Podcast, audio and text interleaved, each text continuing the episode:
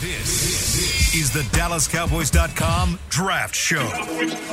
Your war room for insider news and draft analysis from deep within the confines of Cowboys headquarters at the Star in Frisco. The Dallas Cowboys select CeeDee Lamb, wide receiver. Oh, they took him! Now, your host, Kyle Youmans. We are just 16 days away, 16 short days away. We've got about four or five more episodes of the draft show prior to the 2021 NFL draft. Once again, April 29th in Cleveland, Ohio. So glad you're with us here over the next hour as we break down some more draft talk. And we've continued this for what is now 35 episodes of the draft show this year. So glad you've been along on this journey with us. Kyle Youmans alongside Kevin KT Turner. We've got Jeff Cavanaugh, and then Bucky Brooks is on the way. Of course, Bucky Brooks, big time with the NFL Network, so we're on his schedule whenever it comes to him joining our show. We love Bucky, and we will see him coming up here in just a couple of moments, but a lot of exciting, uh, at least for draft nerds, talk today because we're going to get into the nitty gritty. We're going to get into some day three guys to talk about, and we're also going to talk about maybe even the new age of scouting. But overall, Jeff, I mean, we're getting into the final couple weeks here. If you had to peg, what would be the most stressful thing on NFL front offices right now? Because, I mean, there's stress all year round.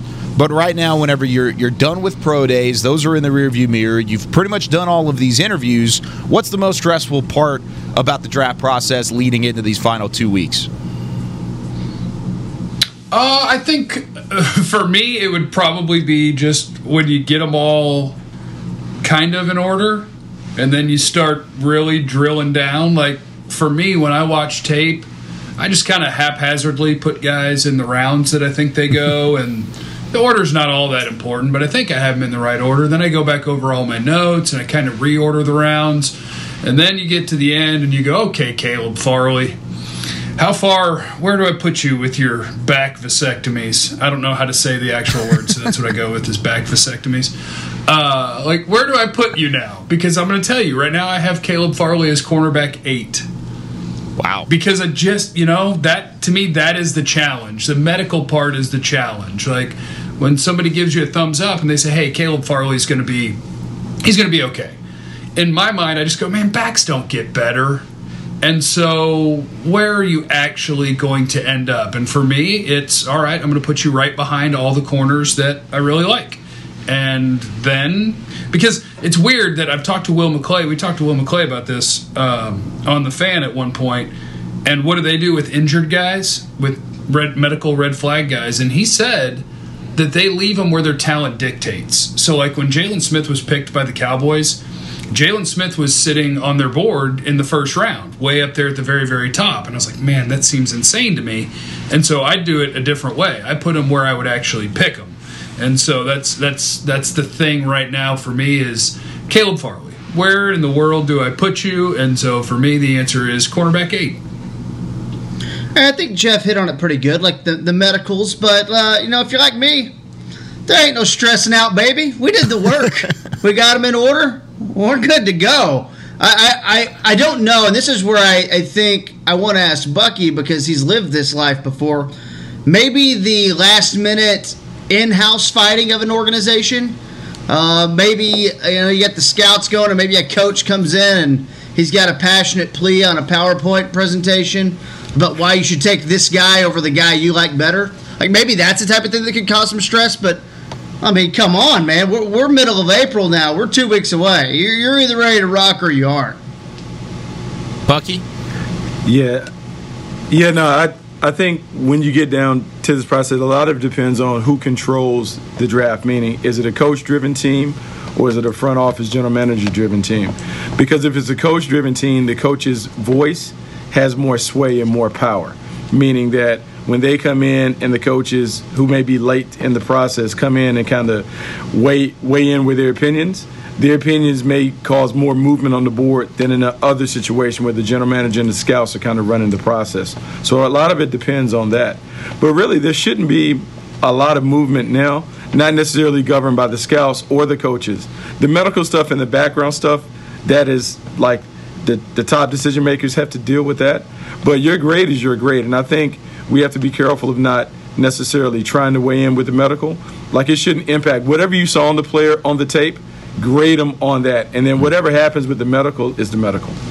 That's kind of exactly what Jeff you were just talking about of what Will McClay had to say. Whenever it it comes to the medicals, I mean, we just saw 150 prospects go to Indianapolis and get the medicals checked out, but does that, that that's not supposed to change? I'm with you, Jeff. I basically switch the tag as to where they're going to get picked. Now, of course, I didn't get grown up into the the scouting world at the same time like a Bucky or a Will McClay, but there's different aspects of the injuries that worry me to the point of being able to take a prospect a little bit later on than usual. Yeah, I would think like Will McClay's initial job was the idea of marrying the scouting department with the front office, with the coaches and all that. Mm-hmm. And like it, it, it, this almost go into what we're going to talk about later with the Rams not going on the road anymore.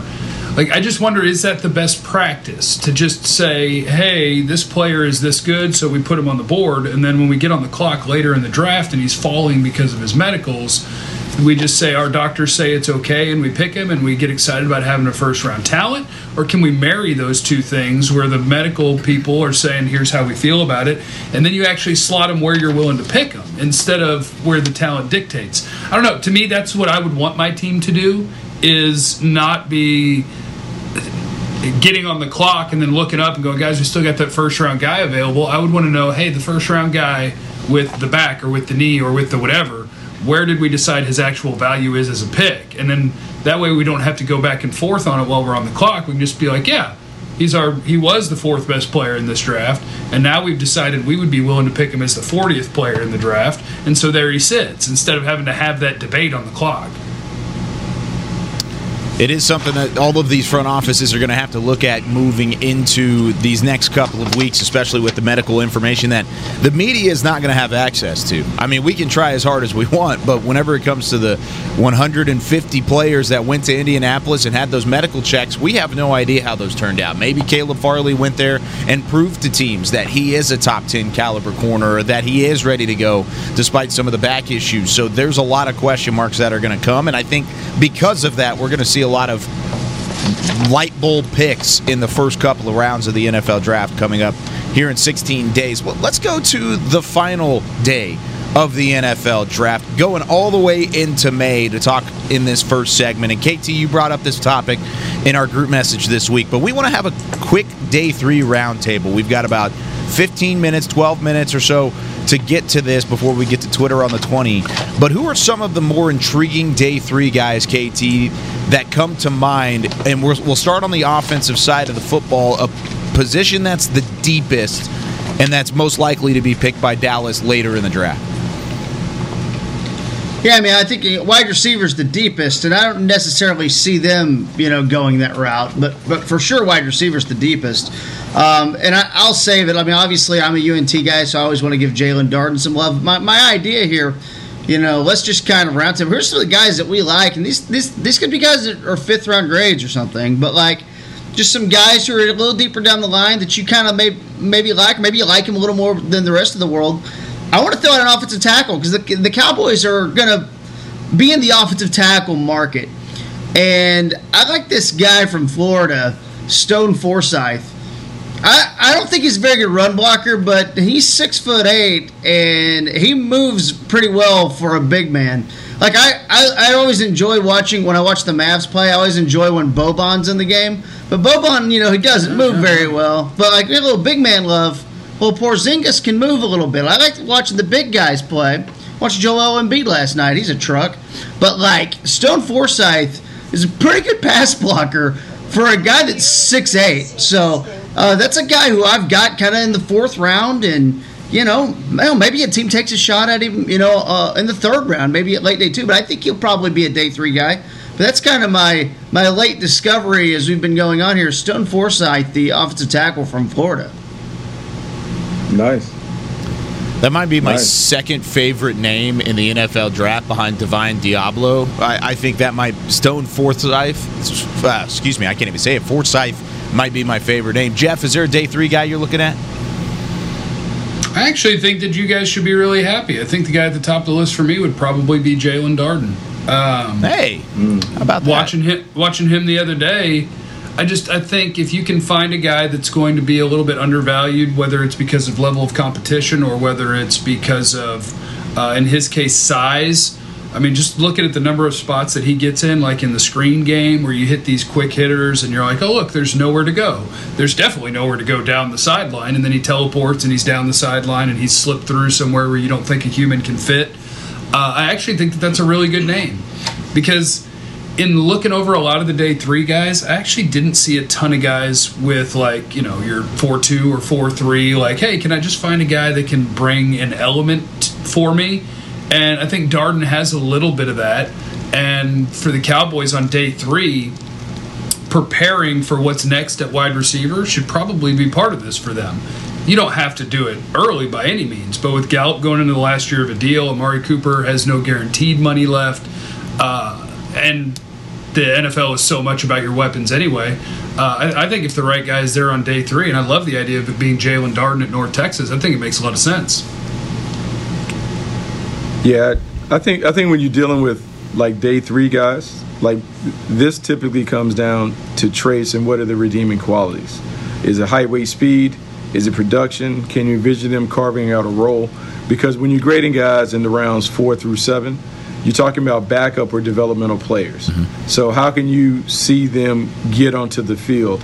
Um, is that as a rotational pass rusher or a third or fourth wideout who also makes plays on special teams? There has to be something that buys them time uh, to give them an opportunity to develop to the point where they can get a jersey on Sundays. And so when Jeff is talking about speed or trying to find a 4-2 guy or something, typically when you're in that, that bargain basement bin, you, you, you're trying to find something that you're saying, hey, he has this, we can build upon this until he develops or rounds out the rest of his game. Bucky, Yeah, I, I, I like that. You know, J- go for it. oh, go go ahead, Kyle. No, that's all you, KT. Well, I just wanted to give, like, I know a lot of people are going to say this about, you know, Jaelon Darden uh, because he played at UNT and Conference USA, and they don't play a lot of top flight schools. But do you remember when people would talk about uh, the when Cole Beasley left and signed the big contract with the Bills, and they brought in Randall Cobb, and it was one year six million or whatever. But the discussion was, while Beasley may be a little bit more shifty underneath and able to get separation underneath, Cobb is more likely to go win down the field, and Darden can do both of those things. And this happens every year with draft analysts or, or scouts, probably, or, or whoever. You know, fans even falling in love with those kind of slot type of guys, like pure slot guys, and you immediately know because of their size and because of maybe some uh, limitations physically, they're probably a day three guy. And I think that's probably right for Darden, but like he's got years of production to back it up. And it, he's not a fluke. Like I, I just can say that from you know, and I I know Kyle and I've seen UNT play a ton because we went there and we're proud of it. Um, but like he- he's not a joke. He's not a joke at all. So like I, I think I, I'm glad that I, I hope people are, are taking him seriously because, and who knows? I mean, again, we're, we're probably talking. I've got him in the fifth round still because Yeah. there's a ton of wide receivers and you can't put them all in one round when you're stacking them. But I, I- I do think like this is not some guy to, to be slept on. This is this is legit. No, he was the program's Yeah, no, all-time leader in career receptions with 230 receiving yards. He had almost 3,000 receiving yards in his career, and he had 38 touchdowns, and almost half of those came in last year's shortened collegiate season. So, like like you said, KT, not a joke by any means. Whenever we're talking about Jaelon Dardens, because we actually think he's good. Sure, he went to our alma mater, but even Jeff just went on a rant about him unprompted, and Jeff is not a North Texas grad, even though he likes ACU a lot, and his team also won a, a game in the tournament. Now, Bucky, you were about to say something. Yeah, so there are a couple different things. Um, one, when because he's not a small school guy because he's a group of five. Like I would categorize that different than a small school guy. I would I would think your small school guys are the ones that play at your FCS or D two level. The difference is um, with all of these guys. Like if you're not talking about a Power Five guy, what you want to see is do I see consistent dominance of him versus his competition? Does he dominate whenever you turn on the tape? Then what you would like to do is see does he have an opportunity to play against a big school? And if he plays against a big school and he holds his own or he doesn't look like a fish out of water, then you can feel more confident about the grade that you're giving him based on the production and the performance that you've seen him against smaller competition. The other thing, because we talk about assigning round value, round value, like, it's different because it's hard, like, um, yeah. on this side and the team side or whatever. But, like, it might help if you think about it this way. Like, think about ass- assigning verbiage to round value, meaning first round guys should be guys that come in and start right away. Second round guys should be maybe borderline first year starters, but key contributors. Third rounders, A, it may take a year or two before they get on the field, but by year two or three, they should be starters. And then fourth through seventh round are those developmental guys. And in the fourth round, typically, is someone that could have been in that day one a day two category, but there's an issue. Whatever that issue is, it could be character, it could be medical, it could be just like an inconsistent production, but the skills say that he could play up, but for whatever reason, here he is. And then as it goes down, your sixth and seventh round guys are kind of like your priority free agents, meaning I I like a couple of skills that would give them a chance to make a roster, and I like them enough that I don't want them to hit the open market. That's why we're going to draft him because we want him more so than a he's a free agent then we're going to outbid somebody else for him. I'd rather secure his services by expending a pick on him as opposed to competing maybe with others for that free agent market that we've seen kind of escalate when guys get out there after the draft is done. Lots of thought process whenever it comes to draft prospects. Now, going to the defensive side, Bucky, do you have any names that stick out from that side of the football day three? Because, I mean, we've talked about it previously, but the Cowboys with 10 picks. 10 picks overall, there's a lot that's going to go into the defensive side. I mean, you could say seven or eight of those guys, if they make all 10 picks, could be defensive okay, players. So, yeah. So I think what's interesting about defensive players in this secondary class in particular is we're going to see a run on players. And some of the notable names are going to end up uh, on day three. So, like, for instance, prior to last year, everyone talked about Shaun Wade. Shaun Wade was arguably one of the top slot corners. He goes outside this year, doesn't play as great, and now we haven't heard about him. But I would think in the fourth round, he will probably fourth or fifth round. He's probably going to hear his name call just because he has a role that you can envision him playing. He was a nickel corner at Ohio State. He played his best when he played in the slot. If you put him back inside, he may play like the player that we saw play the first two years at Ohio State. Um, there are other players that kind of fall into that category. Tre Brown from Oklahoma, who is big school guy, same thing. What is his best fit? Where does he play? How can you envision him playing? Um, philosophically, it really just depends on like how you, you view it from a front office standpoint. The Cowboys have been notorious for going for more smaller school guys in the back end of the draft mm-hmm. because some people believe that there's more potential from a guy that plays at a smaller school because he hasn't been afforded all the luxuries of guys at bigger schools, meaning training, training table, all that stuff. So he has more maybe room to grow and develop, whereas a guy at a big school has been given everything. And so a lot of it just depends on how your scouts and coaches view that process and where do they want to shop at when it comes to those later round prospects. KT? Jeff, you got some names? Oh, okay, yeah, yeah, I'll throw one. Well, uh, so I, I, know that Jeff likes uh, Thomas Graham, the cornerback from Oregon. I actually like the yeah. other Oregon cornerback, Deommodore Lenoir. And again, you know, we're talking about day three. The, the run on corners is going to be real interesting because uh, there's a lot of ways you could probably stack those guys, and there's a ton of them. It's kind of a lot like wide receiver in that that regard. With Lenoir, you know, I, I like the way he moves in terms of his fluidity and things like that.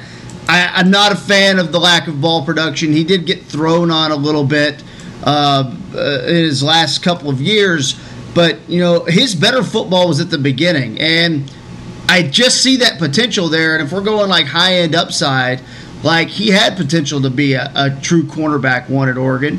He, I mean, he was their cornerback one, but like it just continued to kind of fall off a little bit. So I want to find out what happened. kind of like Bucky was talking about with Shaun Wade. Like what happened? It was kind of clear what happened with him. You know, once you moved him, it became became a, a bit of a problem outside. So with Lenoir, uh, the potential was always there. The upside was always there, and it just didn't finish out the right way uh, in Oregon. And you know they had you know coaching change and all that go down and all that stuff, but. Lenoir's a guy who I still like and I'm willing to take a chance on because you see the fluid hips. You see him always around the ball. He's kind of an almost guy. He's almost there all the time. And maybe tighten that up a little bit. He's a confident player. That's one thing you know about him is that he's confident. And if he's a guy who doesn't get his head down when uh, he gets picked on a little bit, you know, we can work with something there. So I've got Lenoir kind of on my radar there on day three as well. All right, so I have like 150 guys that I'm going to go through real quick, guys. Okay. Um, the Cowboys love. I'm glad that KT brought up corner because if there's two things the Cowboys love to draft, I would say it's corners and edge rushers, uh, which makes sense because it's a premier position. But when you get, when I started getting into the guys who and it's hard because you say day three, and I'm like, okay, day three for me or day three for what I see from other outlets ranking players. So I'll just give you guys Yeah. a handful of guys, and if any of you have seen them, and I'm sure you've all seen them, and want to weigh in because as I'm working through a lot of these edges, it's guys who aren't being talked about as being early in the draft, but it's full size dudes that I think the floor is fairly safe on some of these guys. Florida State, both their edges. Janarius Robinson and uh, Joshua Kaindoh. Is that how you say it? It is. Yeah. I mean, both of them. You're talking about like 6'5 and 260 and watching the, the length that they have play, and you're watching uh, the power play. I like those guys. Chauncey Golston at Iowa, 6'5, 270. Like, there's a lot of these edge guys that I feel like because there's not a lot of snap to their game in terms of, oh, he's really going to turn the corner on you, or oh, he's really got, uh, he ran a 6'8 three cone. But these guys that are sort of steady, power, length, those kind of players. I feel like those are the kind of guys that maybe they could get in a rotation on your NFL team early and they're going to stick around and they're going to last in the NFL because that's that's part of the league. So even though you're missing the massive upside with the athleticism, like it's almost like a budget Payton Turner, I guess. Houston's hmm. Payton Turner will probably go earlier than these guys because he's huge and his athletic testing was great and he's got production. But I think that there's I think that there's a few other guys that can man the edge for you that if they start falling into the fourth and fifth round, I like them. Chauncey Golston, Kaindoh, Janarius Robinson, and even uh, Ogundeji at Notre Dame. Ooh, I was Similar about to bring his We're name talking up, about Jeff. sort of a, a length and power player. Yeah. I like him a lot. I mean, you, like you said, length, the power, the size. He's a Senior Bowl guy. He was a guy that at Notre Dame kind of stuck out from the pack a little bit, at least in my mind, whenever watching their tape. But I liked him a lot. Oh, I, I haven't gotten his pronunciation yet. How'd you say that, Jeff? Ogundiji? Oh, I just took a wild. I just took a wild swing at it and went Ogundeji. Okay. I haven't Yeah, I'll just take a shot yet. at it. Yeah, I'm not. I'm not afraid. Uh, I've got a couple small school Kaindoh. corners. How about this? Oh, I, I actually, KT, go with Kaindoh real quick. Well, real quick, I said Kaindoh is kind of my Lenoir of the the edge guys because Kaindoh's a guy who was you know better off early in his career, a very highly touted prospect, and just didn't it just didn't work down the stretch at Florida State for whatever reason. So Lenoir and Kaindoh to me, I've, I've kind of think about those guys in the same way. Highly touted prospects who just had a good career early on, and it just kind of faded away through their college career. Kaindoh's a guy who I really do like, I think, overall. Now, a couple small school corners, one of which I know you already like, Jeff, because of the Senior Bowl. Actually, both of these guys went to the Senior Bowl. But Robert Rochell out of Central Arkansas. How about a zero star recruit that came in and was locked down during his time in Mobile? Then Bryan Mills, a transfer to North Carolina Central from the College of the Canyons, another zero star recruit who was kind of a lockdown corner in cover one during his time playing for uh, for North Carolina Central. Both of them decent in terms of corner length. I mean, they're not going to jump off the page, but they're quick. They are sticky in coverage. Jeff, I know you like Rochell. Have you seen Bryan Mills as well? I've only seen these guys from Senior Bowl stuff. Yeah. I mean, if Bucky is if Bucky's holding out on this Rochell all 22 and he wants to uh, shuttle it over, I I know Bucky. I know Bucky has the plug. Uh, if I anybody wish- is watching and has that uh, Rochell, Rochell. all 22, I need it. He's one of the few guys I haven't seen. I've got a Jeff. If you here's need what it. I, here's what I tell you. Yeah, here's what I tell you about Rochell, and here's what is important sometimes when you dig in the background. The fact that Rochell was third in the state in the 100 meters at Louisiana, the time is 10.8. What that gives you is like what you're trying to do is we talk about trying to find these these traits, these redeemable qualities. So he's he's probably a guy like at his pro day he four threes, four fours in that range.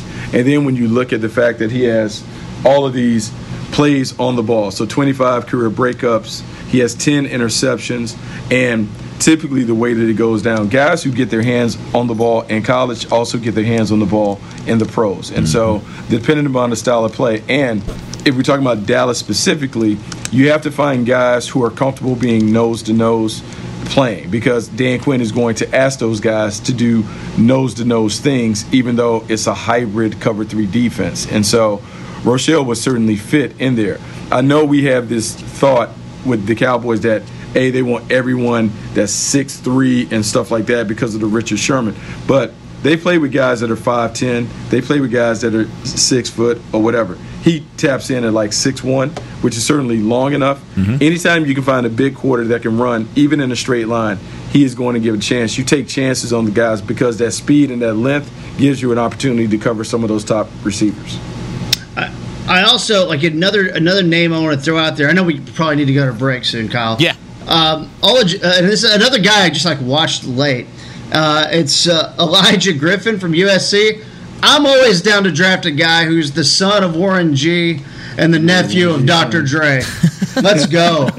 I'm down. For, like whatever. I just want some cool stories. Like I'm down for that. This is uh, the next level draft analysis that you get here on the in, on the DallasCowboys.com draft show. Is we get the the relations to famous artists and, and, and musical talents up here on the draft show. Yeah, let's go ahead and take our first break. When we come back, we've got a special edition of Twitter on the 20. We're giving out some signed Star Magazine draft guides to whoever's questions we answer next. We'll do that right after the break here on the DallasCowboys.com draft show.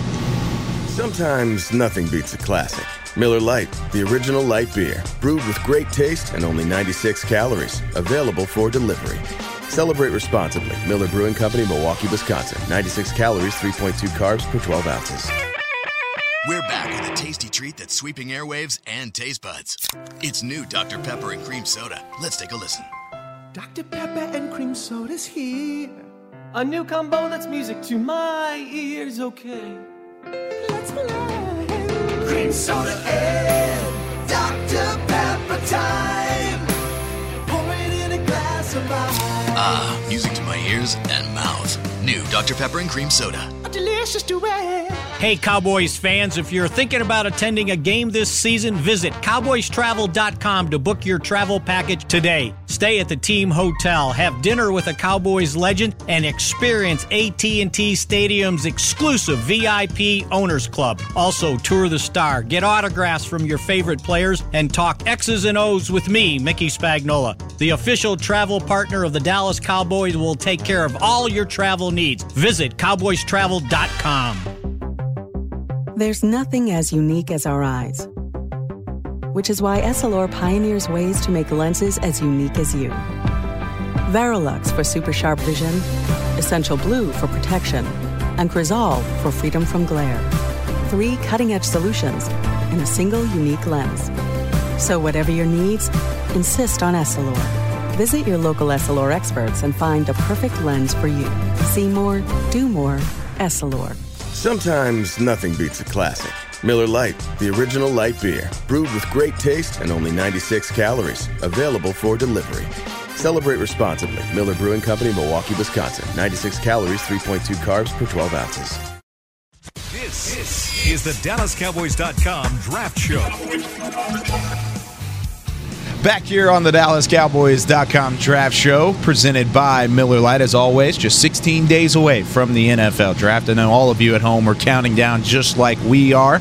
And of course, you can count down the right way with the Dallas Cowboys official Star Magazine draft guide. You can get it on DallasCowboys.com. You can also find it at the Cowboys Pro Shop as well, a both physical and digital copy. Now, if you buy the digital version, unfortunately, we can't sign that one. However, we are going to i mean i guess we could sign it jeff with your nfts uh, we are going to Mm-hmm. sign some physical copies and send them out to whoever's questions we answer right now on twitter on the 20 Twitter On the 20. there we go. Got it in the background from Chris Beam, as always. And we're going to start things off with Barnabas Lee on Twitter. And I like this question a lot because he says, Which prospects are the media and the scouts furthest apart on? We'll start that with Bucky, since I guess you're a part of the biggest media outlet that we have here sitting at the table. But what's the biggest difference in media and scouts right now?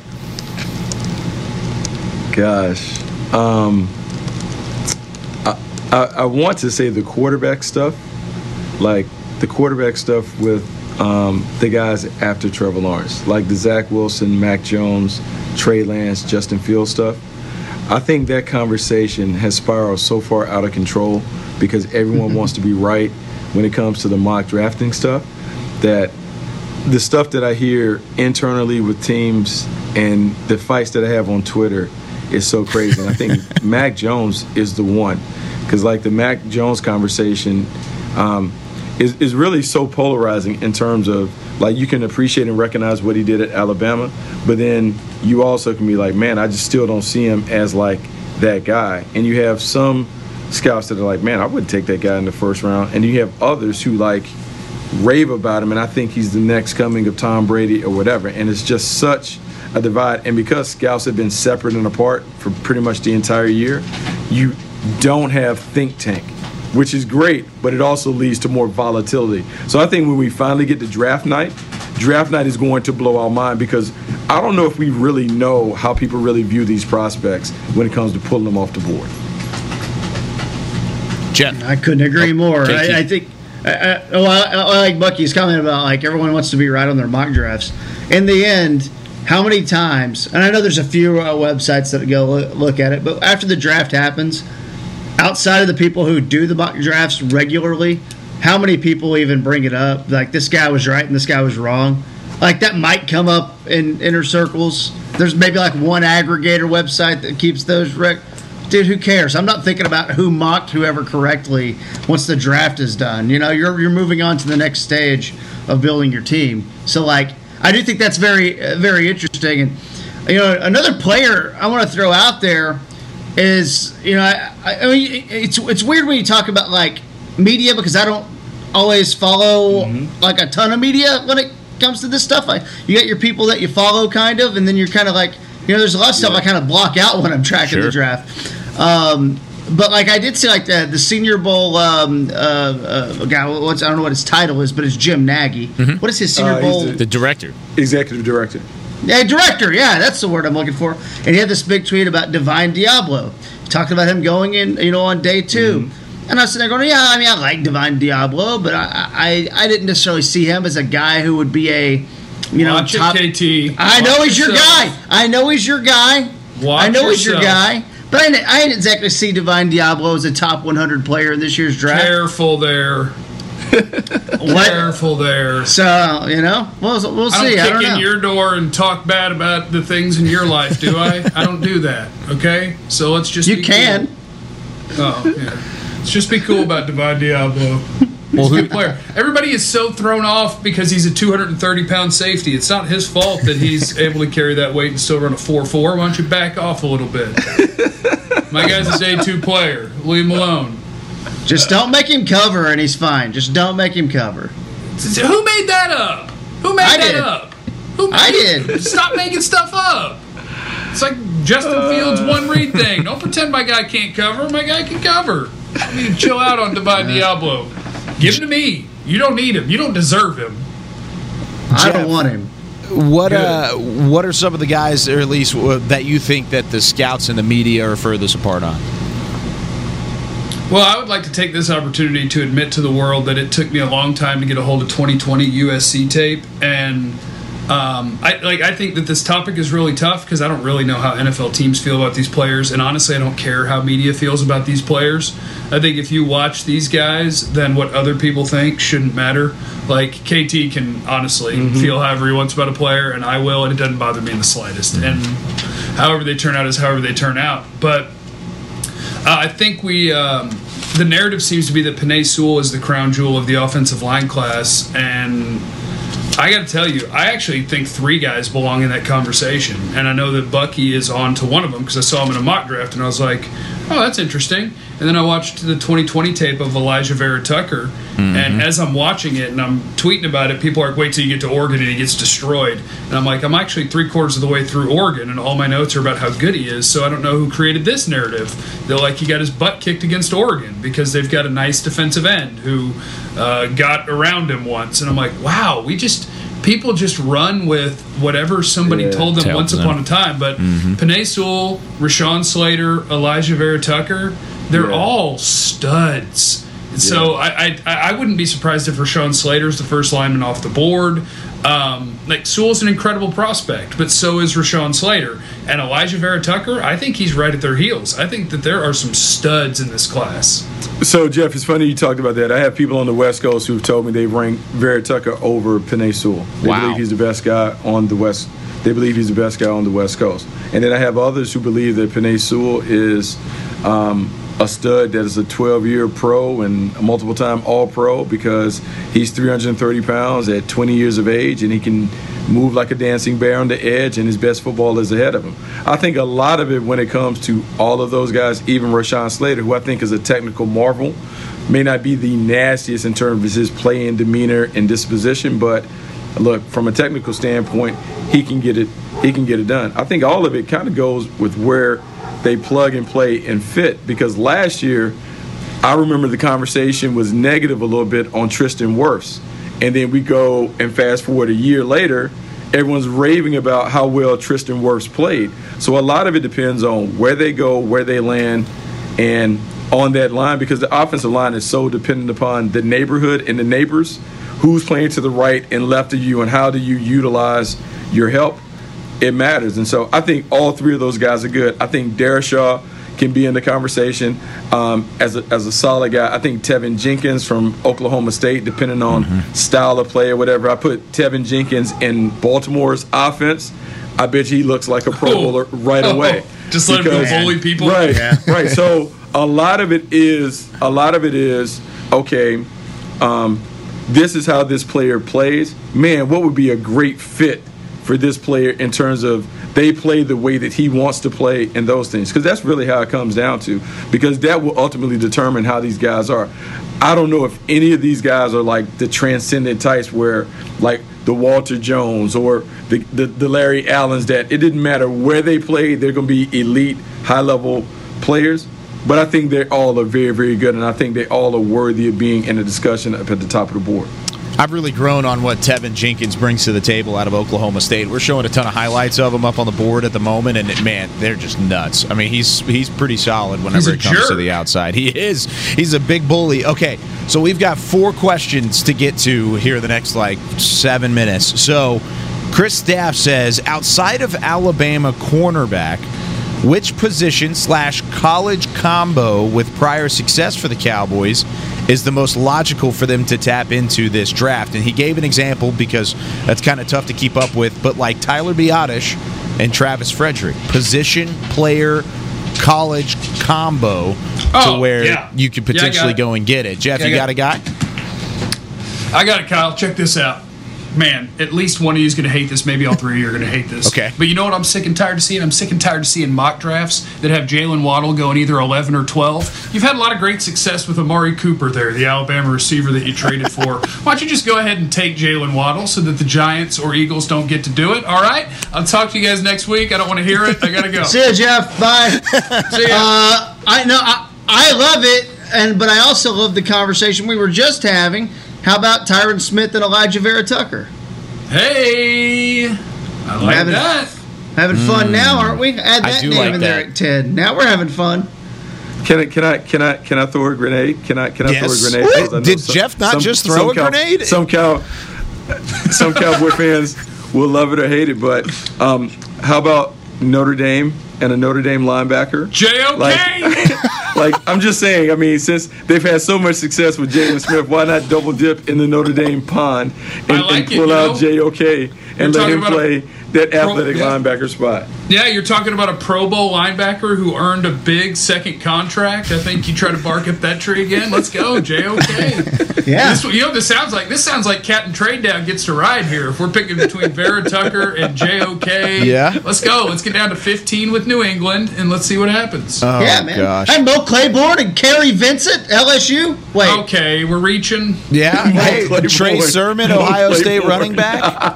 How about we could, Who's Tennessee's tight end this year? Oh, I was going to say an SEC tight end, Florida's tight end of Kyle Pitts. They wear orange. They're in the SEC. You could maybe throw that in there in in terms of past It's success that you have. I know it's totally cheating. Good question, Chris. I like that. That's fun. I, we can make a whole segment Notre out of Dame's got a guard this year, don't they? Banks. They do. Yeah.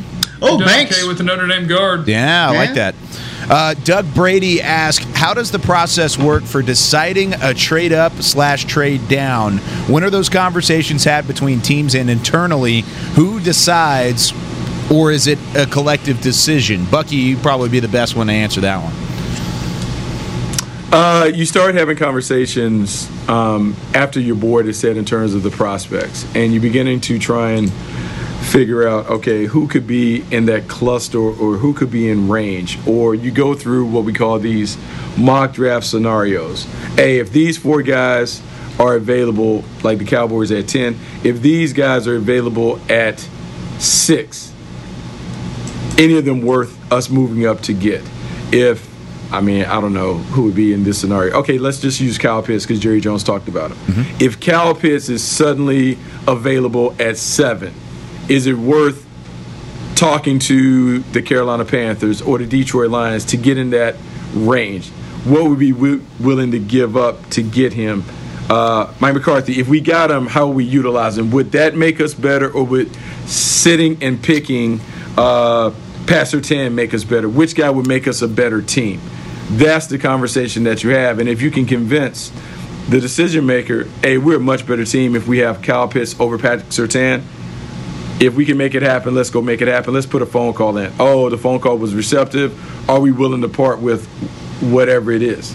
Yes, because we'll be that much better. Hmm. That could be better. The office is unstoppable. Yeah, we don't have to worry about stopping the run because now we're hanging 50 on them, and it doesn't matter. So those conversations. And then Can't Bucky, do you guys have the same ones about potentially trading down? Let's just say I'll draw up a Cowboy scenario. You're at ten. Patriots want to come get those. The fifth Mm-hmm. quarterback is still available. Do you sit there and count on your hand? You're like, okay, but how many guys are we good with? Because we got to get to five. Because if we can't get to five, we Yeah. can be at fifteen and lose our guys. Yeah, so you have to have you have to have you have to be comfortable with five guys that you're like, oh look, these five guys are on the board. We're comfortable with any of those guys. So yeah, we can move back. Or you you want to be in a cluster where you're fine with whatever's left if somebody does a surprise pick ahead of you or those things. So yes, if there's a cluster of guys available or a cluster of guys that are similarly graded and you're like, yeah, I'm fine. We'll move down to 15, not a problem. We'll pick up an extra whatever. Yeah, you can make that happen. And certainly the Cowboys are going to be in this right in the sweet spot of that conversation. Moving on to David Leach's question. I'm going to start with you on this one, KT.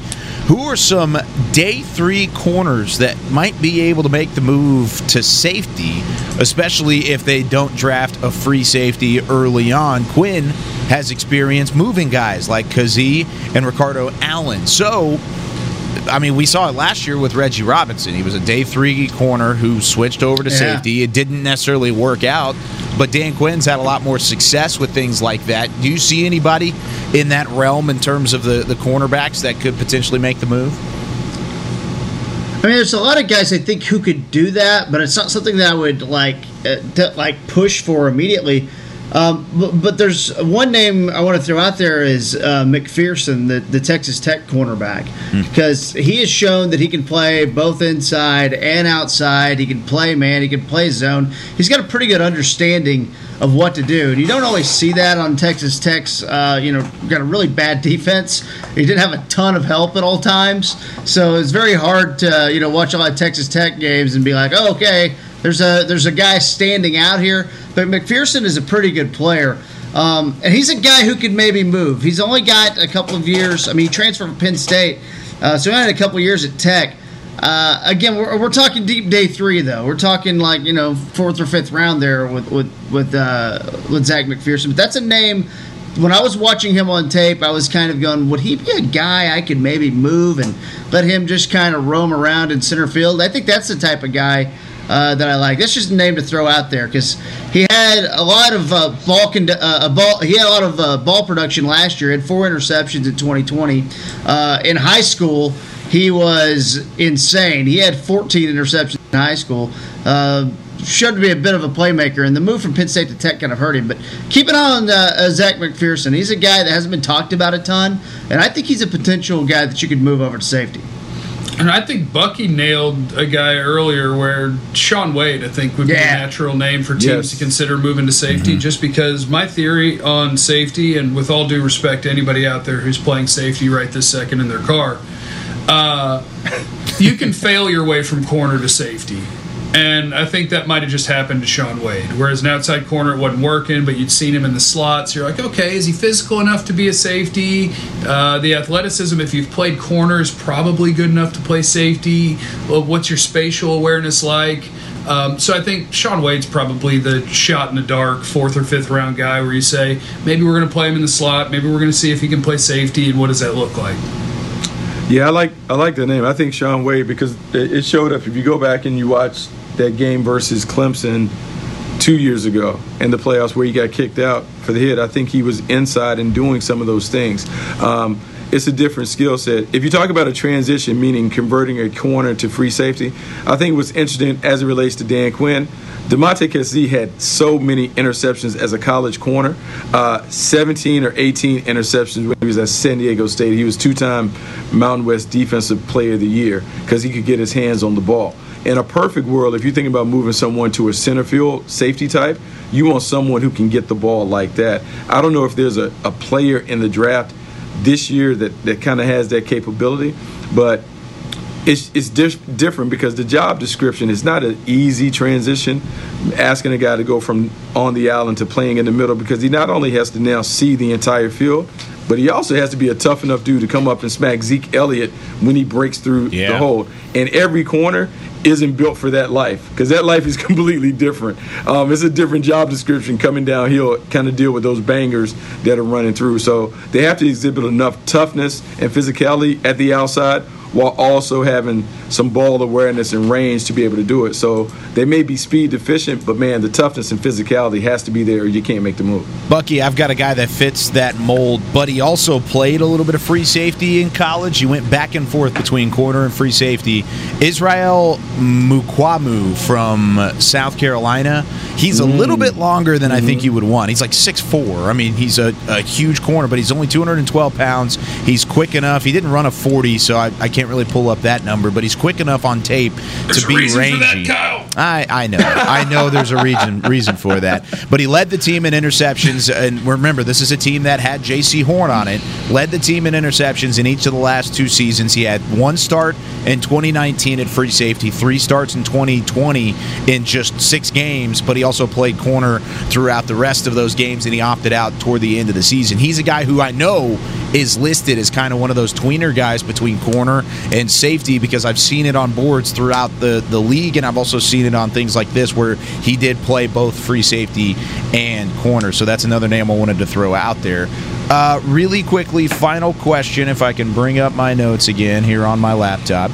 Coach Forte, one of our favorites uh, on Twitter, he said, doesn't get talked about much, but what are some of the late round running backs Dallas could look at? Pollard is in year three of four deal, and then Zeke is, of course, Zeke good and bad. So there's some back and forth there from the running back spot. Uh, Jeff, have you seen any running backs? I know you hate watching quarterbacks. So does KT. But have you seen any Yeah, I saw tailbacks? Najee Harris. I saw I, I saw Najee Harris play live this year. Um, I saw both North Carolina backs play live this year, and I saw the Clemson back play live this year, and they're all pretty good. I wouldn't draft any of them, Bucky. I'd wait until about the fourth or fifth round and just pick a guy because they're just running backs. You know what I mean? Oh man, that's so disrespectful. I wouldn't. I wouldn't. I wouldn't. I wouldn't wait to the fourth, but I do believe the sweet spot is anywhere day two you can get a running back. There's so many running backs that are good that can be productive that I don't think you have to really go outside of it. I love Najee Harris. I like Javonte Williams, um, Travis Etienne, but I can make a case that hey, rather than take those guys early, I could take a Kylin Hill and have similar production. Mm-hmm. You know, um, I can take other guys, Trey Sermon. If Trey Sermon's healthy, I can have similar production. It's about really being able to take the player and understand here's how we play and this is what we want to do. So I don't need to go crazy for a running back. But I would say the same thing. I wouldn't go crazy over a wide receiver either, though. My running back pet cat's Kenneth Gainwell because uh, he's also a wide receiver. Nice. Um, There we go. he's really not technically a wide receiver, but he can do it. Um, and I, I just love that he's a great pass catcher. So, um, but you said the guy said day three, right? The guy said day three. How about Yep. Elijah Mitchell, Louisiana, runs a four three one forty allegedly. So, uh, you know, like that that that explosive uh, take it to the house type. Let's go.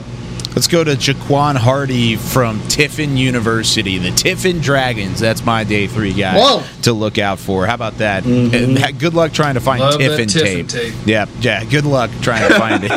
Uh, it. It's funny you say Kenneth Gainwell, KT. We've had some success with Memphis running backs that are kind of wide receivers in college as well. So, Ah. hey, maybe we're going back to Chris Staff's question earlier in the segment. Thank you so much for sending in some fantastic Twitter on the 20 questions. We'll be sure to send out those magazines to you that we answered questions from today. We'll answer five more questions on Thursday's show with Bryan Broaddus, David Helman, and of course Dane Brugler. So we'll have those sent out for those answered as well. But when we come back here on the Draft Shoe Show, is the GPS the new age of scouting and drafting? We'll t- talk about it next on the DallasCowboys.com Draft Show. Sometimes nothing beats a classic. Miller Lite, the original light beer, brewed with great taste and only 96 calories, available for delivery. Celebrate responsibly. Miller Brewing Company, Milwaukee, Wisconsin. 96 calories, 3.2 carbs per 12 ounces. The Cowboys way, where 16 Hall of Famers and 5 championships shows us what success looks like. Where turkey is always the second best part of Thanksgiving Day. Where we are all defined by one single thing the star. Where we as fans know it's our job to keep the tradition going. Bank of America is proud to be the official bank of the Dallas Cowboys and to support the quest of living life the Cowboys way. Copyright 2020 Bank of America Corporation. Honey, big news. Gary, are you okay? Oh, I'm not Gary anymore. I'm Jackie Flash. What? See, I want the latest smartphone, but the best deals are only for new customers. So, to get a new customer deal, I changed my name to Jackie Flash. Okay, but the best smartphone deals at AT&T are for everyone, new and existing customers. That's huge. Then guess who's getting a deal? Is it Jackie Flash? Jackie Flash. It's not complicated. At AT&T, our best smartphone deals are for everyone. Restrictions apply. Visit att.com for details. Before there was a draft, you could size up a cowboy by three simple factors the crease in his hat, the bend of his brim, and his unbending attitude. A man Stetson didn't just protect him from what life threw at him, it projected a rugged, unstoppable spirit. Stetson hats are still American made with pride right here in Texas. They're still the unofficial crown of all self respecting cowboys, and Stetson is proud to be on the field with America's team. Find a retailer nearest you at stetson.com slash cowboys. Sometimes nothing beats a classic. Miller Lite, the original light beer, brewed with great taste and only 96 calories, available for delivery. Celebrate responsibly. Miller Brewing Company, Milwaukee, Wisconsin. 96 calories, 3.2 carbs per 12 ounces. Is the DallasCowboys.com Draft Show. Back here on the DallasCowboys.com draft show, we've got some fun inter DFW rivalries brewing on this show, and I love it. And it's brewing in the middle of the break. Jeff Cavanaugh, Kevin KT Turner, we've got Bucky Brooks, I'm Kyle Youmans. Final couple minutes, and really quickly. Jeff, we uh, we wanted to bring up this article from the Athletic. Uh, Jordan Rodrigue was the one that uh, that wrote this. I hope I said that last name right. She does fantastic work at the Athletic. Athletic. I bet you didn't. I bet I didn't either. It looks like Rodriguez, but without a Z, so it's almost like Rodrigue. I tried to look up the pronunciation. I'm sorry if I got it wrong. Please tell me. Rodrigue. okay, Rodrigue. Uh, deep dive into the changes made by the Rams in the draft process. Jeb, give give us a summary over this article that you can go find on the Athletic.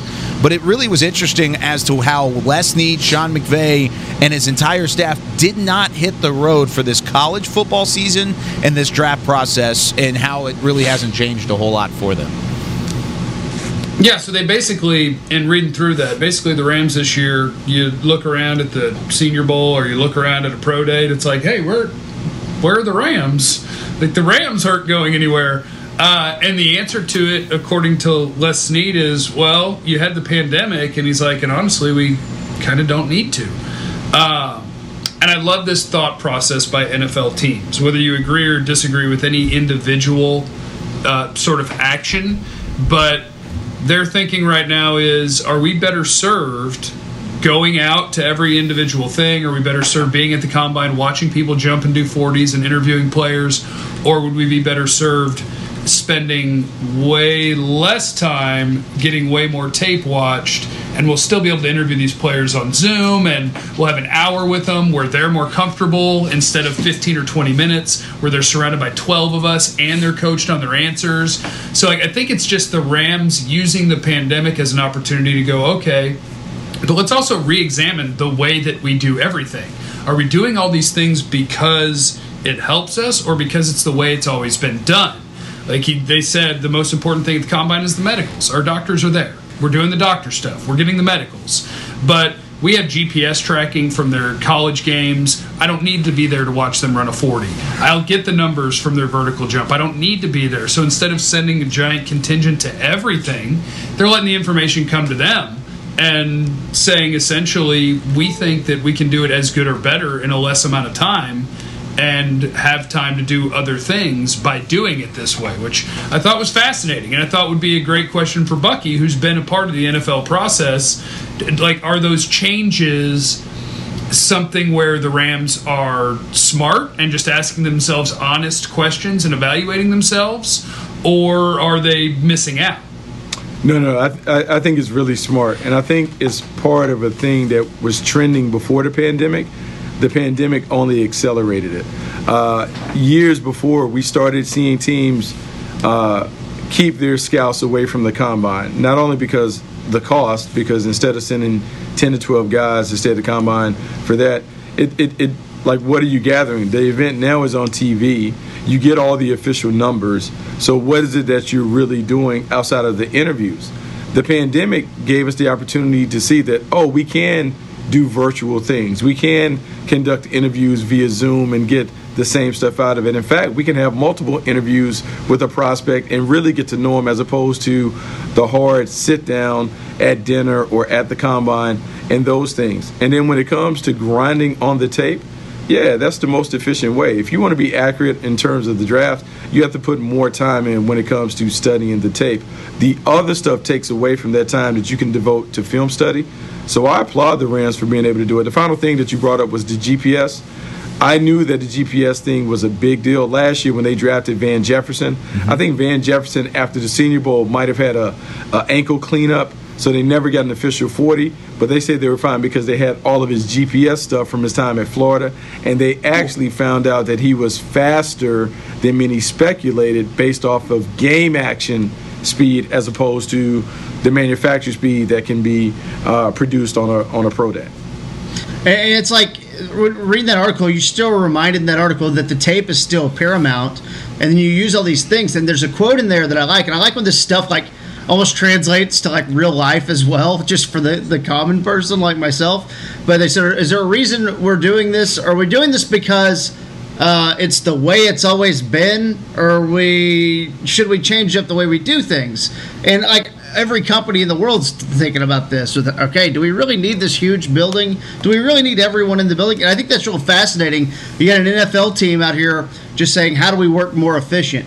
And you know, there's a thing uh, we are talking about weighting certain um, uh, testing scores you know, for a different position. Like, for instance, uh, the 40 yard dash for a linebacker, that doesn't mean a ton to me.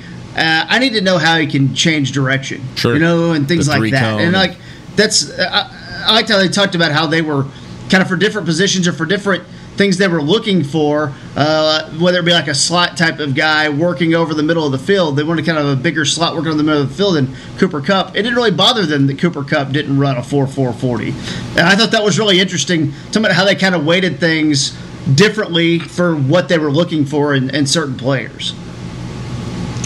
Um, I think that's I think that is interesting, and I think it's always been a thing. Like one of the polarizing prospects that people have kind of beat up on, uh, and rightfully so. Like Gregory Rousseau, like his pro day workout, I think he ran four seven four four seven eight, but his ten time was faster than the overwhelming majority of the pass rushers in the draft. And so when you think about first step quickness and explosiveness, how well does that translate to sack production and those things?